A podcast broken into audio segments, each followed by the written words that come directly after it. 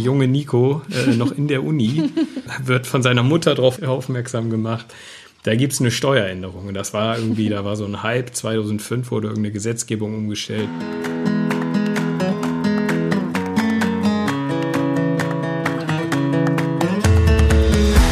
Hallo und herzlich willkommen zu Meine Mäuse, der Finanzpodcast für die Familie. Mein Name ist Eva. Hallo und ich bin Nico. Hallo Nico. Heute haben wir uns als Ziel gesetzt, dir unsere schmerzhaftesten Erlebnisse bei den Finanzen zu erklären. Und das sind ganz schön viele und es wird ganz schön schmerzhaft über diese Podcast-Folge. War vielleicht, also wir haben auf jeden Fall sehr viel davon gelernt. Vielleicht kannst du ja auch ein bisschen was davon lernen. Und du warst da, glaube ich, auch fleißig oder hast äh, sehr, sehr viel Schmerzen erlitten, Eva. Weil du, ja. du führst jetzt ja gleich fünf Beispiele an Mhm. Ähm, ich fand eine andere Strategie heute. Ich habe einmal richtig ins Klo gegriffen und äh, das werde ich dann richtig ausgiebig euch auch mal erzählen. Weil es ist eine Nummer gewesen, die dich vielleicht auch betrifft, weil die meisten Leute haben tatsächlich auch so ein Produkt im Keller liegen. Aber da erzähle ich dann nachher noch ein bisschen mehr dazu. Sehr gut. Ja, also wenn wir uns die Fehler mal ganz von oben ansehen und oben betrachten, dann glaube ich, gibt es drei Gründe, warum wir diese Fehler begangen haben. Und der erste Grund, also zumindest bei mir, war das immer ein steuerlicher Vorteil. Wie toll! Der Staat fördert dieses Finanzprodukt, das muss ich ja sofort kaufen. Ja, das war ein Grund für ein finanzieller Fehler. Steuern ziehen immer. Steuern gehen Steu immer. Wenn man Steuern ja. sparen kann, dann, dann, äh, dann gehen die Scheuklappen runter, dann, dann unterschreibt man einfach. Juhu, genau. Der zweite Grund, der ist äh, ganz einfach, also FOMO, wenn das bekannt ist, Fear of Missing Out. Ich habe das Produkt zwar nicht ganz verstanden, aber ähm, die, das Angebot ändert in zwei Wochen, also sollte ich lieber jetzt damit beginnen und sowieso und überhaupt wird es bald teurer sein, also lasst uns lieber starten. Das war auch der Grund für einige Fehler bei mir. Kenne ich, kenne ich gut. Der dritte Grund ist, also ich habe einfach zu sehr auf so Finanzberater und Beraterinnen und Maklerinnen und so vertraut und dachte mir, ach, die wissen es bestimmt besser als ich und haben natürlich nur das Beste für mich im Sinne. Wenn ich mir die drei Gründe so angucke und wenn ich dann nachher ein bisschen was erzähle zu meinem schlimmsten finanziellen Fehler, es war getrieben durch einen steuerlichen Effekt, deswegen habe ich es überstürzt unterschrieben. Ich habe es definitiv nicht verstanden. Und ich habe dem Typen vertraut, der es mir vertickt hat. Also ich kann an alle drei jetzt tatsächlich auch einen Haken setzen. Sehr schön. Dann haben wir das wirklich alles unter Anführungszeichen richtig gemacht, was man so falsch machen kann. Gut, vielleicht ist dir schon aufgefallen, also ich bin ja auch bei kinderleichtefinanzen.de, das ist mein Blog und vielleicht ist dir schon aufgefallen, dass es seit äh, ein, zwei Wochen da auch einen Shop gibt. Und es gibt so zahlreiche Produkte hier im Angebot, die dir beim Sparen helfen. Aber besonders stolz bin ich, dass mein ETF Workbook, damit du wirklich ins Handeln kommst. Und mit dabei sind Videos, wie du zum Beispiel auch siehst, wie äh, ich einen ETF auswähle und du kannst diese Videos abrufen über einen QR-Code. Du erhältst eine persönliche Risikoeinschätzung und auch so einen Zugang zu einer geschlossenen Facebook-Gruppe, wo ich da auch nochmal mit dabei bin natürlich und Fragen beantworten kann und wo wir uns alle austauschen können. Also es würde mich freuen, wenn du bei den Show Notes mal reinguckst, mein ETF-Workbook und das mal anguckst und vielleicht, ja, wenn es dir gefällt, auch runterladen möchtest und äh, schauen mal, ob das auch für dich passend ist und was für dich ist. Also wenn es dann ein bisschen mit der konkreten Umsetzung des ETF-Sparplans hakt, dann ist das die richtige Hilfe, die man da nehmen kann. Genau, es ist so das Workbook für den letzten Schritt, damit du ins Handeln kommst. Bevor wir gleich dann auf die, auf die tatsächlichen, deine fünf Fehler und meinen Fehler da zu sprechen kommen, wenn ich jetzt mal so ein bisschen einen Schritt zurückgehe und das mal so allgemein, allgemeiner betrachte, so, was habe ich eigentlich falsch gemacht? Oder wenn ich jetzt heute zurückblicke, was hätte ich denn lieber anders machen sollen, damit ich heute einfach schon mal einen großen Schritt finanziell weiter wäre, als ich es heute bin? Also allgemein muss ich sagen, ich habe einfach viel zu spät angefangen, mich für Geld zu interessieren und damit auch Geld zu investieren. Also ich habe lange Jahre mein Geld wirklich rumliegen lassen oder ich habe es einfach ausgegeben, weil es da war, weil ich nicht wusste, was man eigentlich sonst damit machen soll. Klingt jetzt komisch irgendwie, aber als ich angefangen habe, Geld zu verdienen in meinem ersten Job, habe ich echt gedacht, naja gut, irgendwo muss es ja hin. Und dieser Gedanke, dass man es irgendwie anlegen und sparen kann, äh, der passte da gar nicht so rein. Also habe ich es dann auch oft für Sachen ausgegeben, die mich jetzt irgendwie nicht glücklicher gemacht haben, sag ich mal so. Und als ich dann irgendwann mal den Dreh bekommen habe, zu investieren, dann ging das auch tatsächlich in ganz klassisch in aktive Fonds mit hohen Gebühren. Oder ich habe den Kram irgendwie in Aktien investiert, die ich mehr oder weniger dann auf Zuruf mitgenommen habe oder in irgendeinem Magazin gesehen.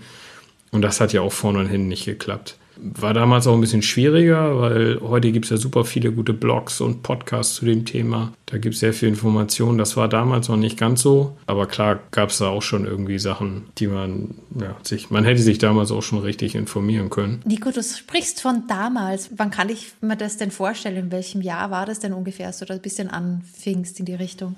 Also das, die erste Kohle kam rein 2005. Da habe ich mein erstes da war Studium vorbei und da habe ich dann angefangen zu arbeiten da war das echt so, als die ersten Gehälter da waren, ich gedacht, na, was machst du denn jetzt damit? Ne? Also fort damit. Irgendwie ausgeben. Mhm. Ganz klassisch, statt diesen, diesen studentischen Lebensstil erstmal ein bisschen zu machen. Geld anlegen, schon mal einen kleinen, kleinen Stock für später bauen da. Naja, das habe ich nicht so hingekriegt. Aber mein Gott, ist jetzt auch nicht das Ende der Welt. So groß waren die Beträge jetzt nicht. Lustigerweise bin ich dann irgendwann auf den ETF-Zug aufgesprungen. Ich glaube 2013 war das und habe meine ganzen Einzelaktien verkauft, die ich so irgendwie zusammengewürfelt mal gekauft habe, um dann das ganz sauber in irgendwie zwei, drei ETFs zu investieren.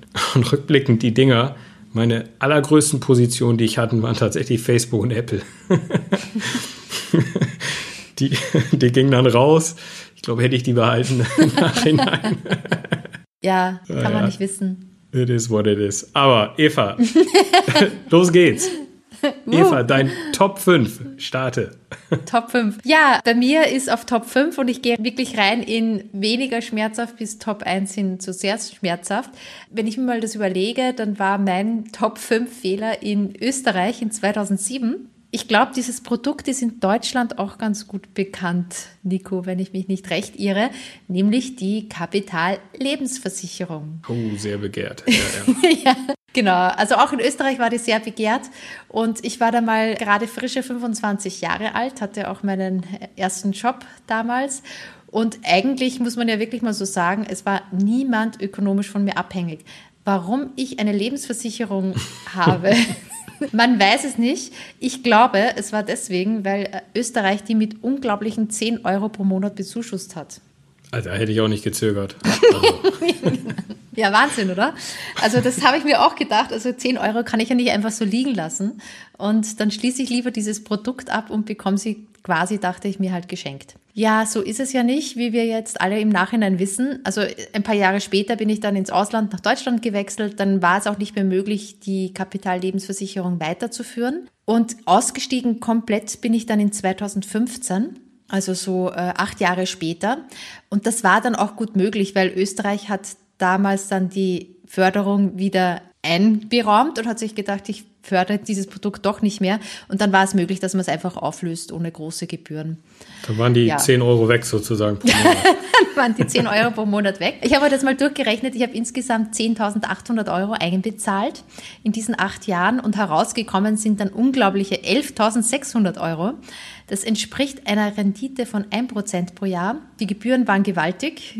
Die haben die 10 Euro Förderung quasi aufgefressen. Und die Inflation damals über diese Jahre lag bei jährlich 1,85 Prozent. Also man kann sich da ganz gut ausrechnen, dass ich da einen Verlust gemacht habe. Das haben die 10 Euro eben auch nicht mehr wettgemacht. Aber ganz ehrlich, du hast wenigstens noch ein bisschen Rendite gemacht. Normalerweise, wenn du aus so einem Produkt mit den ganzen Kosten, die da am Anfang abgezogen werden, nach acht Jahren wieder aussteigst. Ich glaube, dafür ist es gar nicht so schlecht gelaufen. Ja. Die 10 Euro, wenn ich das gerade mal überschlage, b -b -b acht Jahre, das sind ja ungefähr, kommst du irgendwo bei 1000 Euro raus, ist immerhin 10 Prozent deiner eingezahlten Summe ungefähr sind da nochmal ja. äh, dazu geschaut. Deswegen wahrscheinlich, ne? Ja. ja, und es war halt deswegen, weil ähm, die Förderung also wieder zurückgenommen worden ist und darum gab es halt diese Möglichkeit, ohne große Gebühren das zu kündigen. In Deutschland gibt es ja das, äh, diese Möglichkeit nicht. Ja. Okay. Gut, kommen wir zu meinen Top 4. Nachdem ich mir gedacht habe, okay, ausgestiegen 2015, was mache ich denn jetzt mit dem Geld? Ich kann ja nicht mehr einzahlen in die Kapitallebensversicherung. Dann stürze ich mich lieber in die betriebliche Altersvorsorge in Deutschland. ja, ich habe nicht viel gelernt in der Zeit. Und schließlich gab es ja 2% Garantierendite damals noch, zu der Zeit, als ich das gemacht habe.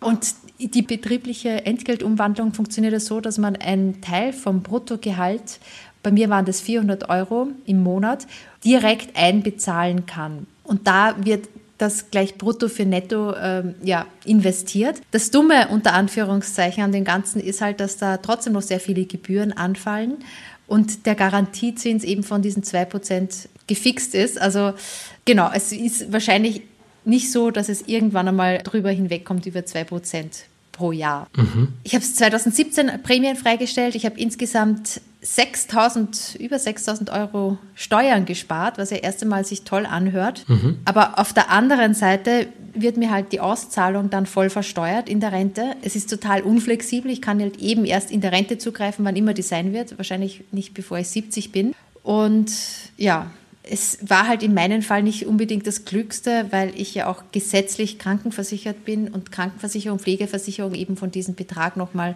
abgezogen wird, der mir ausgezahlt wird. Also ich habe mir das mal durchgerechnet. Garantiert hätte ich mit diesem Produkt, wenn ich es weitergezahlt hätte, 430 Euro circa in der Rente bekommen. Würde ich alles investieren in ETFs, natürlich hätte ich nicht so viel investieren können wie die 400 Euro, sondern halt ein Bruchteil davon, weil die Steuern ja nicht gewährt werden. Aber dann könnte ich mir laut zu dieser vereinfachten Regel der Fokalisten sozusagen 790 Euro auszahlen. Und das sind ja fast das Doppelte von diesen 434. Und es ist halt flexibler mit ETFs und ich bin halt auch nicht abhängig von politischen Entscheidungen. Ja, deswegen habe ich es halt ruhig gestellt. Betriebliche Rente ist auch so ein, so ein, so ein strange Animal. Also so ganz geblickt habe ich das auch nie, weil das so facettenreich ist. Letztendlich, ich glaube, das hängt echt davon ab, wenn du einen Arbeitgeber hast, der selbst ordentlich was dazu buttert, mhm. dann gleicht das diese ganzen Nachteile aus wenn du selber den vollen Beitrag zahlst, ohne dass dein, dein Arbeitgeber da was mit zupackt, dann mhm. ist das in den meisten Fällen echt ein, ja, würde ich da, würde ich da lieber einen, einen, anderen eigenständigen Weg gehen und selber ansparen. Mhm. Ähm, zeigt ja bei dir, du bist halt völlig unflexibel, ne? Das ist halt so ein Produkt, das ist da und wenn sich deine Lebens, irgendwas in deinem Leben ändert, was halt nicht mehr zum Produkt passt, dann hast du ein Thema. Mhm. Ja, das dachte ich mir auch. Es war mir halt einfach viel zu unflexibel und auch immer so abhängig von eben politischen Entscheidungen. Es gab ja jetzt eben diese politische Entscheidung, dass es einen bestimmten Freibetrag gibt, dass man nicht mehr komplett alles versteuern soll in der Rente. Aber bis ich in Rente gehe, ist es wirklich 30 Jahre hin und was da noch alles passiert, hm. ich weiß es nicht. Also ja, da war, das war mir einfach etwas zu intransparent. Und man kann es halt eben nicht so mitnehmen, wenn man den Arbeitgeber wechselt, nicht so einfach. Das ist halt mit einem ETF-Depot überhaupt keine Frage. Dann nimmt man es einfach mit. Ja, vor ne? allem, wenn du das Geld brauchst, kommst du ran. Ne? Das ist mhm. es ja. So, jetzt hat er irgendwie, sagst du, ich will jetzt ein Unternehmen gründen und brauche Geld. Ich will eine Immobilie kaufen, brauche Geld. Also ein ETF-Portfolio kannst du halt immer verkaufen. Mhm. Gut, wenn der Markt unten ist, ist es schlechter, aber auch das ist ja deine Entscheidung letztendlich. Aber mit diesen ganzen Versicherungsprodukten, da hängst du voll drinne. Und in dem Moment, wo du vorzeitig was machst oder so, dann Gibt es Steuern, musst du zurückerstatten? Äh, Gibt es irgendwelche Abschläge und so einen ganzen Kram? Mhm. Das ist halt furchtbar illiquide und kompliziert und bürokratisch. Mhm. Ja, also ich dachte mir auch, also ich setze mal einen Haken dahinter, das ist einfach nicht so mein Produkt und es ist einfach super schwer zu verstehen auch, muss ich auch sagen. Also ganz durchgestiegen bin ich auch noch nicht. Welche ja, guck mal, und, und, und du kennst dich mit Finanzen aus, ne? Mhm. Jetzt lass mal den den Autonormalverbraucher, der, weißt du, da ist der im Betrieb und dann wird gesagt, so, hier gibt es eine betriebliche Rente, so, hier ist der Versicherungsmakler, der erzählt dir jetzt ein und zeigt dir, wo du unterschreiben musst. So läuft das ja oft. Und mhm. da sind ja die wenigsten, die das dann so ein kompliziertes Produkt voll blicken. Ja. Also ich äh, selber ja, also zähle mich dann auch dazu. Also da müsste ich mich ja richtig reinfuchsen. Und man hat ja dann vielleicht auch noch andere Sachen im Hinterkopf. Mhm, mh, auf jeden Fall. Kommen wir zu meinem Top 3 Fehler. Der ist eine Anlage Immobilie zur Vermietung. Im Großen und Ganzen möchte ich das nicht als Fehler bezeichnen. Ich, es ist nur mir ein, ein Teil dieses Anlageobjekts als Fehler sozusagen zu verbuchen.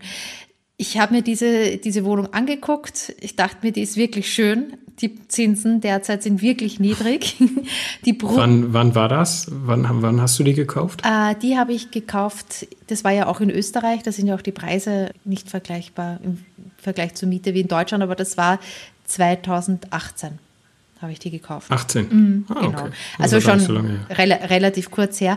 Drum, es war, ich habe wirklich lange hin und her gerechnet. Ich habe mich schon wirklich auseinandergesetzt mit Brutto-Mietrendite und Fremdkapitalkosten und weiß ich. Und Gesamtobjektrendite äh, und dergleichen und dachte, yes, jetzt kenne ich mich wirklich aus am Excel-File. Sieht ja alles ganz toll aus und die Wohnung hat mir halt auch echt gefallen.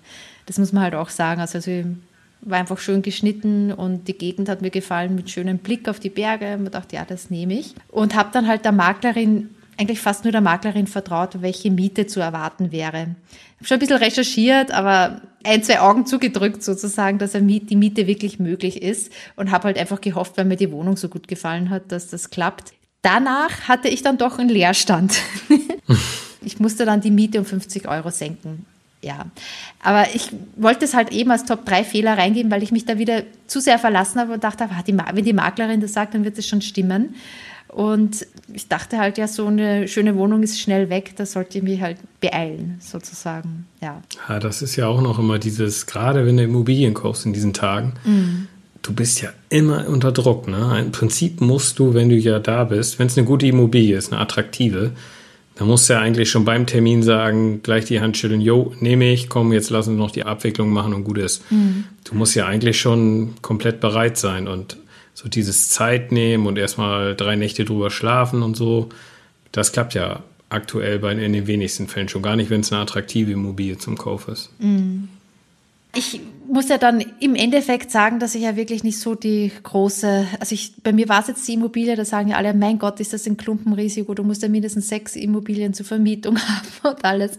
Äh, aber abgesehen davon, dass ich mir das ja nicht leisten kann und möchte, ist es, ja, ist es wirklich, glaube ich, nicht so meine Anlageform, so im Großen und Ganzen. Es ist sehr, ja, es hängt halt wirklich sehr ab von den Menschen an sich und von dem Mieter und von dem Makler und von dem Notar und ich mag das lieber, also ganz persönlich mag ich es halt lieber per ETF geregelt haben. Ist schon, ist schon eine besondere Geldanlage, muss man sagen. Ist mhm. ja auch moralisch dann so ein bisschen, äh, muss man ja gucken.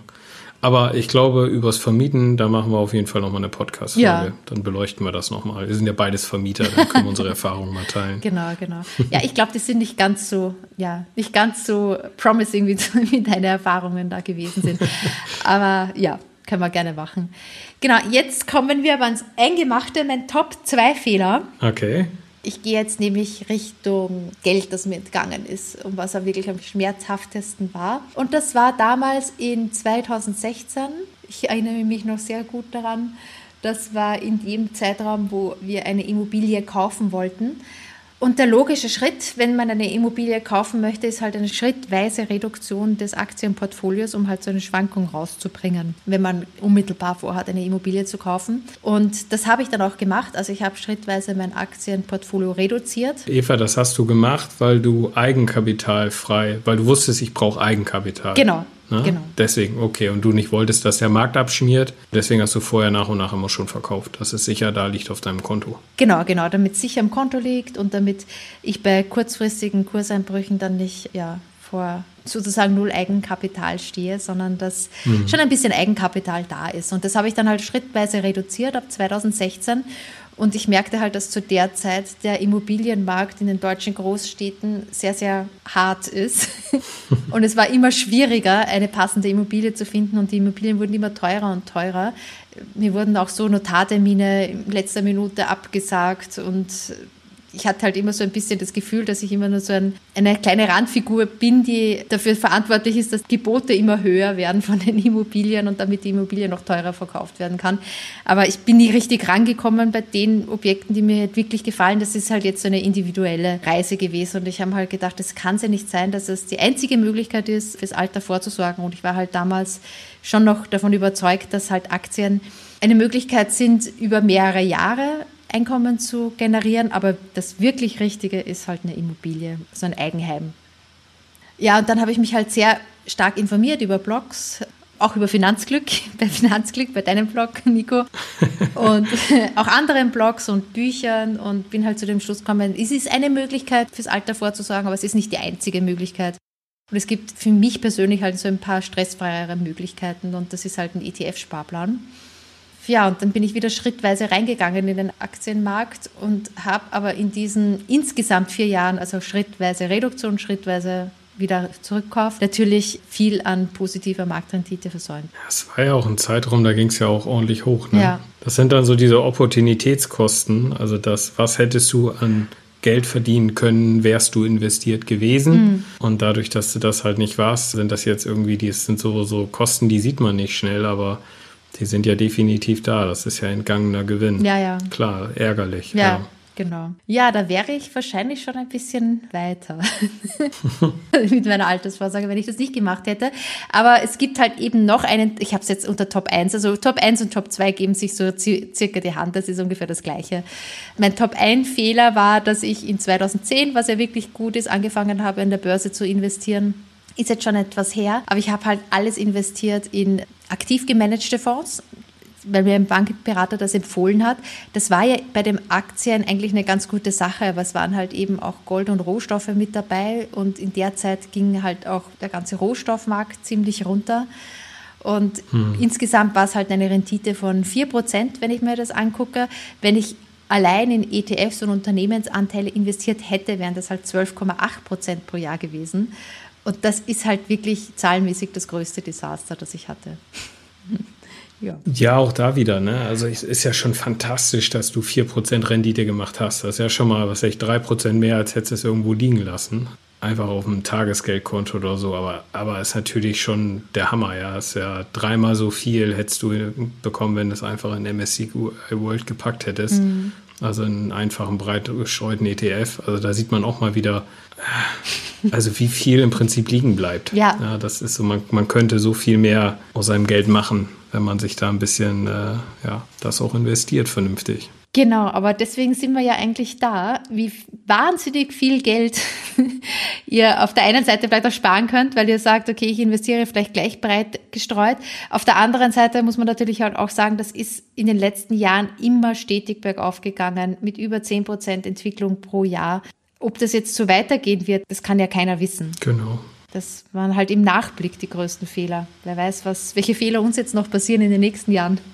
Ja, es ist ja auch, ist ja auch vieles gut gelaufen, muss man ja auch mal sehen. Ne? Also die Fehler, die du da jetzt aufgezählt hast, das sind alles Sachen, das hätte man besser machen können, aber es war jetzt auch nicht wirklich grundübel irgendwas dabei. Ne? Also du hast jetzt nicht 100.000 Euro in irgendeinen Schiffsfonds investiert, der danach an die Wand gefahren ist und du danach schießen musstest. Das sind ja so die ganz krassen Dinger. Mhm. Von daher, ja. Was ist denn dein Fehler, Nico? Ja, also bei mir ist tatsächlich ein Ding, ich habe mich heute entschlossen, da was zu machen.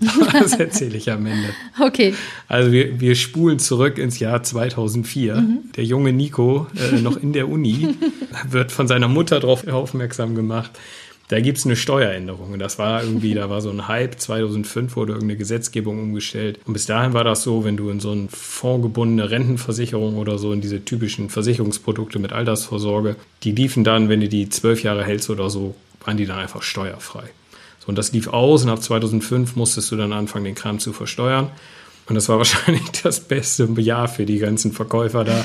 Da gab es einen richtigen Run auf diese Produkte. Jeder wollte noch hier den, den Steuerkicker mitnehmen. Mhm. Und da weiß ich heute noch, wie ich da in diese Bank gelatscht bin, saß dann da diesem Typen gegenüber und wollte halt so eine vorgebundene Rentenversicherung abschließen. Das ist so ein Ding, da, da habe ich damals schon gedacht, naja gut, mit Aktien ist ja eine tolle Sache, die gehen ja auch gut ab. Dann, dann wird dein Geld letztlich in so Aktienfonds und sowas bespart bis, zum, bis zur Rente, wenn du willst. Und dann kannst du dir das auszahlen lassen oder auch in so eine Art Rente nach und nach auszahlen lassen mhm. und das alles steuerfrei. Mhm. Klang also erstmal gut. Und das habe ich dann auch mit ihm da abgekaspert. Äh, mein Bruder auch, der ist gleich abgeschaut. Wir saßen zu zweit wie die Kaninchen vor, der, vor der Schlange. Ja. Und er hat uns das dann auch alles sehr souverän darüber gebracht, wie die das da irgendwie machen. Irgendwann kam noch der Spruch, an den erinnere ich mich heute noch. Das Gleiche habe ich kürzlich für meinen Neffen abgeschlossen. du, aber das Lustige ist, da. aber Nico, das Lustige ja. ist, bei meinem Finanzberater, der mir die ganzen Fonds und auch die Gold und was ich was Rohstoffaktien da beraten hatte, meinte er halt, das verkaufe ich meinen Neffen genauso. Also ja, ich glaube, das ist der Spruch. Das ist wahrscheinlich das Playbook des Bankverkäufers, das ganz, ganz oben, der zieht immer, wenn da noch ein bisschen Zweifel ist. Naja, also ich habe das Ding dann abgeschlossen, das muss man sich so vorstellen, das läuft dann von 2004 bis 2049, also wenn ich dann in Rente gehe mit, also das normale Rentenalter. Und dann habe ich am Anfang 40 Euro gespart, weil ich ja noch Student war und dann war von vornherein schon festgelegt, geht dann nach drei Jahren auf 60 hoch, 80, 100 und dann kickt so eine Dynamik mhm. äh, rein. So, dann hat er gesagt, so Dynamik. Ich so, ja klar, macht Sinn, Inflation und so, yo, Dynamik. Ne? Hat er gleich 10% pro Jahr eingetragen. Wow. Warum er das gemacht hat, da komme ich gleich noch zu. 10% Dynamik. Dann hat er gedacht, ja, sollen wir diversifizieren? Jo, das ist auch immer gut. Ne? Mhm. Ne? Nicht alle Eier in einen Korb, alles klar. Also 10 Fonds hat er dann da reingetragen. Man muss sich jetzt vorstellen, 10 verschiedene Fonds, 40 Euro Investitionssumme pro Monat. Also total bekloppt. Ich kann mir das nur so erklären, dass er noch irgendwie so einen extra Bonuskicker gekriegt hat für jeden Fonds, den er reinpackt. Und das waren halt auch alles so diese Dinger, Fidelity, Templeton, Threadneedle, DWS, alles so, so, so Dinge, das habe ich im Nachhinein alles erst rausgefunden. Da gingen die, die Verwaltungskosten bei 1,5 Prozent los und mhm. die teuersten waren, glaube ich, 2,25. Mhm. Also zum Vergleich, so ein, so ein, ETF, wenn der 0,5 hat, kriegt man ja schon Schnappatmung. Mhm. Und die Dinger waren da jetzt locker drei, viermal so teuer. Habe ich aber alles nicht gecheckt. Er hat mir das dann hingezeigt. So, hier bitte unterschreiben, habe ich dann gemacht.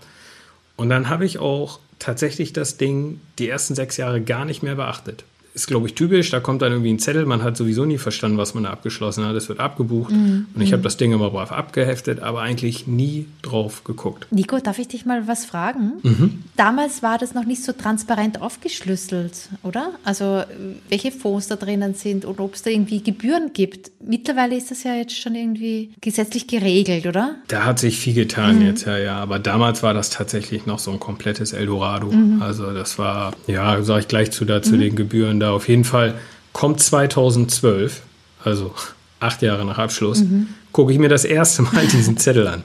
Ja. Und guck, und die, einmal im Jahr kriegst du dann so einen Zettel, da steht dann drauf, wie viel du da ein Guthaben letztendlich hast. Ja. Und da steht dann 3000 Euro nach acht Jahren. Okay. Und da habe ich gedacht, leck mir am Arsch, wo ist denn die ganze Kohle hin? Habe ich da völlig empört angerufen, gesagt, was habt ihr mit meinem Geld gemacht? Wo ist das? Äh, wir schicken Ihnen mal so eine Übersicht. So, dann kam diese Übersicht. Also ich sage mal vorneweg, das ist einer der meistgelesenen Artikel bei mir auf dem Blog und auch am meisten kommentiert, weil ich, es haben sich, glaube ich, so viele Leute da wiedergefunden. Mhm. Und diesen Brief, den habe ich da auch tatsächlich mal im Original reingelegt, damit man das mal sieht, weil sonst glaubt man das nicht. Mhm. Steht dann drin, schön nach Jahresscheiben aufgedröselt. Erstes Jahr, 480 Euro eingezahlt, 306 Euro Abschlussgebühren, 170 Euro Verwaltungskosten, 4 Euro Risikoprämie, investierte Prämie 0. Oh Gott. Und das geht weiter. Jahr 2, Jahr 3. Am Ende steht immer investierte Prämie 0. Und also Jahr 5 oder 6, 1200 Euro investiert, 1000 Euro Abschlussgebühr, Verwaltungskosten 200, zack, zack, zack, 0.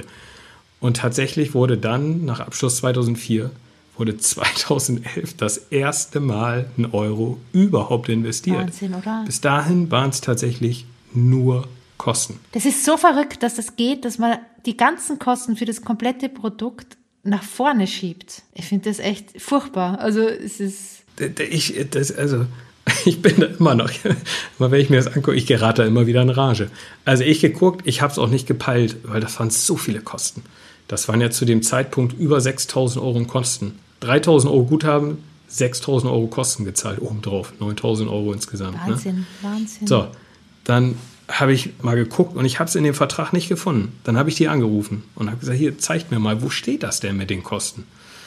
Dann haben die gesagt, naja, ja, gucken Sie mal da. Und da hat der Jurist, hat mir dann die, eine E-Mail geschrieben, und es ist wirklich in der Fußnote der Fußnote das Kleingedruckte vom Kleingedruckten und das nochmal ausgegraut. Also nicht schwarz, sondern der Teil war schon in Grau. 6,75 Prozent Abschlusskosten. So. Und die sind dann auf den gesamten Betrag, äh, der dann da ausgerechnet wurde bis zur Rente. So, und den zahlst du ja am Anfang ab. Und wo es dann wirklich hart wird, ist, den zahlst du nicht nur am Anfang ab, sondern im ersten Jahr konnte ich dann davon neben den Verwaltungsgebühren dann halt auch irgendwie nur ein paar hundert Euro abstottern. Du schiebst das ja vor dir her. Mhm. Zillmann oder so nennt man das dann.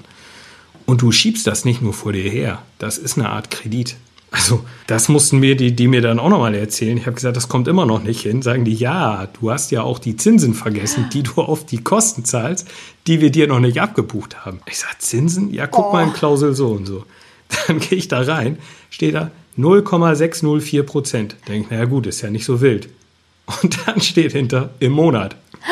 Aber, also, aber, die, ver, die verzinsen den Kram mit 7,25 Prozent. Ich möchte wirklich diese Typen oder diese, die, sehen, die so ein Produkt entwerfen und das allen Ernstes also die das ernst meinen und sagen. Ja, es ist, es ist wirklich durchoptimiert, aber es wird noch besser. Eva, einen habe ich noch für okay. dich. Trotzdem äh, habe ich irgendwann gesagt, okay, das ist ja alles okay, aber jetzt habe ich den Kram doch abgestottert. Ne? Also diese, diese 6,75 Prozent, nee, was war das da irgendwie? 6,75 Prozent. Ja. Mhm. Wie, wieso kommen denn da immer neue? Das verstehe ich nicht. Verwaltungskosten, okay, die sind auch noch hoch, aber wo kommen denn die neuen Abschlusskosten her? Ja, dann wieder, na ja, also mit jeder Dynamik, die du machst, in meinem Fall 10 Prozent, das wird ausgerechnet über den gesamten Zeitraum bis zur Rente, mhm. so viel Euros. Das Ding wird wieder runtergezinst mit einem niedrig, ganz niedrigen Zinssatz. Und darauf zahlst du dann sofort wieder die 6,75% Abschlusskosten. Wahnsinn. Und dadurch bist du halt in diesem Modus, dass mit jeder Dynamik, die du mitnimmst, zahlst du am Anfang wieder diesen mega Brocken an Kosten und du kommst nicht ins Investieren. Dieser ganze, dieser ganze Zinseszinseffekt, warum du den Scheiß ja machst, mhm. Das funktioniert nicht, weil du am Anfang immer die Kosten zahlst und ganz am Ende irgendwann kannst du mal, wird man mal das Geld investieren. Wahnsinn, also Wahnsinn. Also was, was mich halt in diesem ganzen Ding eben so ein bisschen aufregt, weil habe ich es jetzt noch gar nicht so direkt investiert, ist, das, das muss sich doch irgendwer überlegt haben und irgendwer muss doch, also das Ziel ist doch jemanden halbwegs eine Altersvorsorge zu garantieren. Und dann kriegst du ja nur Gebühren drauf. Ja, aber das ist eigentlich, ganz ehrlich, ich bin diesen Menschen, die dieses Produkt entwickeln, ich bin denen gar nicht mal so böse. Ja. Weil man darf sich halt nicht dieser Illusion hingeben, dass da ein Produkt dir verkauft wird, was für dein Bestes ist. Was die Leute machen, ist, dass die für ihre Shareholder, also die Eigentümer, für ihre Mitarbeiter, denen sie dann in dem Fall gute Gehälter zahlen, das Maximale rausholen. Und es ist halt nicht deren Anliegen, solange sie ihre Produkte trotzdem verkaufen können, dass du ein gutes Produkt kriegst. Dem muss man sich einfach ganz knallhart bewusst sein. Was ich denen dann aber auch vorwerfe, ist diese, oder vorwerfe, kann ich jetzt nicht sagen, aber diese Intransparenz, dass halt keiner in den ersten Schritt gewagt hat und sagt, okay, jetzt mache ich das mal transparent mit den Kosten und schaut mal, wie viel ihr bei dem anderen zahlt. Weil es gibt halt keinen Wettbewerb, es gibt halt keine Vergleichsmöglichkeit. Warum hat da keiner einen ersten Schritt getan? Warum haben da alle gesagt, alle Versicherungsagenturen, wir verdeckeln das einfach alles ganz schön? Ja, das, also das stimmt. Ne? Also da ist schon so, so ein gewisses, wir, wir verschweigen dir was, äh, was ja heute da auch nicht mehr möglich ist. Ja. Aber man muss sich halt bewusst sein, wenn du in die Bank gehst, wenn du zu deinem Versicherungsmakler gehst, die Leute wollen ihr Geld verdienen, die haben so einen brutalen Interessenskonflikt, den kannst du nicht auflösen. Das heißt, wenn du dahin gehst, musst du damit rechnen, dass dir nicht das verkauft wird, was für dich am besten ist. Das ist einfach so. Deswegen haben wir ja auch den Podcast und, und auch unsere Finanzblogs, um den Leuten zu zeigen, hey, du musst es irgendwie selber angehen. Du kannst nicht vertrauen, dass der, der hier sitzt, auch wenn das nette Menschen sind, dass die finanziell das Beste für dich wollen. Also wenn es zusammenfällt und für die gut läuft und für dich, dann ist okay, aber im Zweifelsfall ja, zahlst du halt drauf. So, und Jetzt habe ich mal geguckt. Ich habe dann übrigens die Dynamik sofort rausgenommen, habe das Ding aber erstmal laufen lassen, weil ich mir gedacht habe, na, ich habe dann eine, eine, Rechnung aufgemacht, ein Excel-Sheet, das habe ich auch alles da in diesen Artikeln verlinkt, habe ich dann nochmal ausgerechnet, so, das Kind ist jetzt im Brunnen gefallen, die Gebühren sind bezahlt, dieser Steuereffekt, der ist ja noch da, habe das dann gegen ein ETF-Portfolio gelegt, wenn ich stattdessen einfach selbst weiter investiere, das Geld. Und das kam so auf plus minus null, also habe ich es jetzt erstmal laufen lassen nochmal. Heute habe ich bei der Versicherung angerufen. heute, wirklich? Ja, heute Vormittag. In Vorbereitung auf diesen Podcast und habe gesagt, ich habe jetzt ungefähr bis heute 21.000 Euro in dieses Ding investiert. Wo stehen wir denn jetzt, Jungs? wir sind Stand heute bei 18.800 Euro. Also wenn ich jetzt heute sagen würde, so jetzt, ich will nicht mehr, gebt mir mein Geld wieder, kriege ich 18.800 Euro.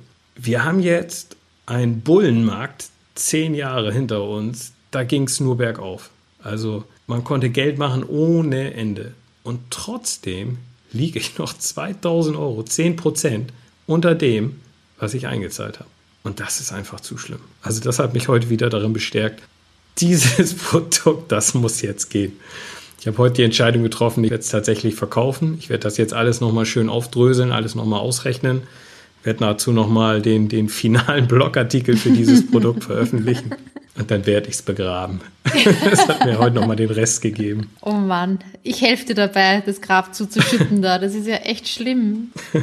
Weil es sind ja nicht, es sind ja gar nicht mal die, boah, es sind ja mittlerweile bestimmt 8000, 9000 Euro an Gebühren, die ich bezahlt habe über die Jahre.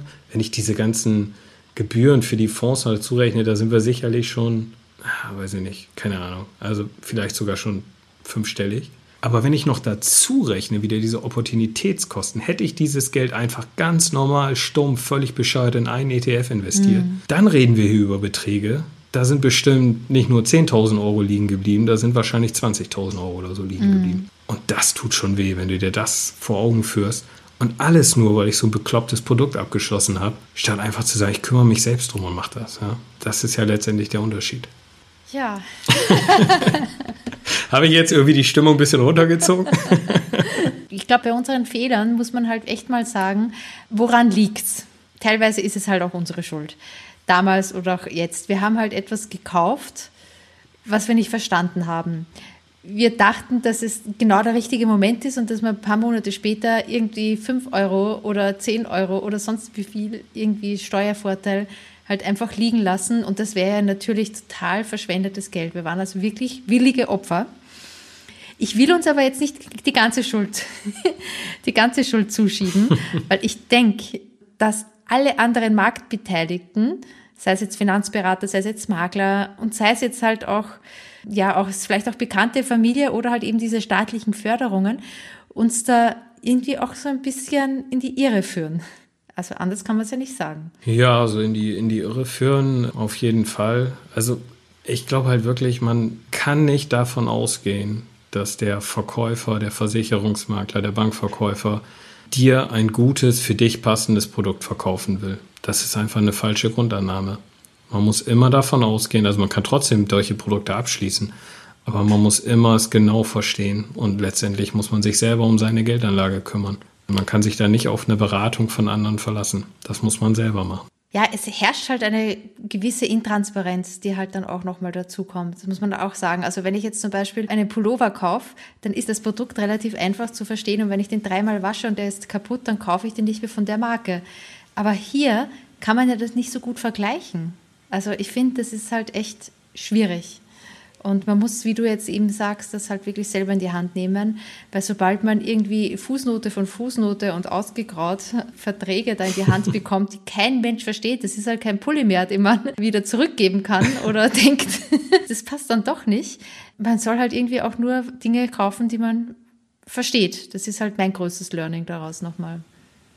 Ja, und ich glaube, also jetzt du, liebe Hörerin, lieber Hörer, wenn du da jetzt denkst, ich habe so ein ähnliches Produkt, ich habe doch sowas auch, ich habe da noch nie richtig reingeguckt, ruf mal bei deiner Versicherung an. Ich habe das heute auch wieder gesagt, als ich mit denen geschnackt habe. Ich gesagt, schick mir noch mal so eine Übersicht mit den genauen Kosten, was ist reingeflossen pro Jahr und was ist wieder rausgeflossen. Bin mir nicht ganz sicher. Ich glaube, die müssen das, äh, wenn du das anforderst. Ähm, zumindest bei meiner Versicherung, die machen das dann bedenkenlos und dann hast du das auch ein paar Tage später da im Kasten. Guck dir das mal an. Und dann kannst du auch nochmal überlegen, ob das jetzt so eine, so eine sinnvolle Sache ist und ob du dich dann da noch mit wohlfühlst.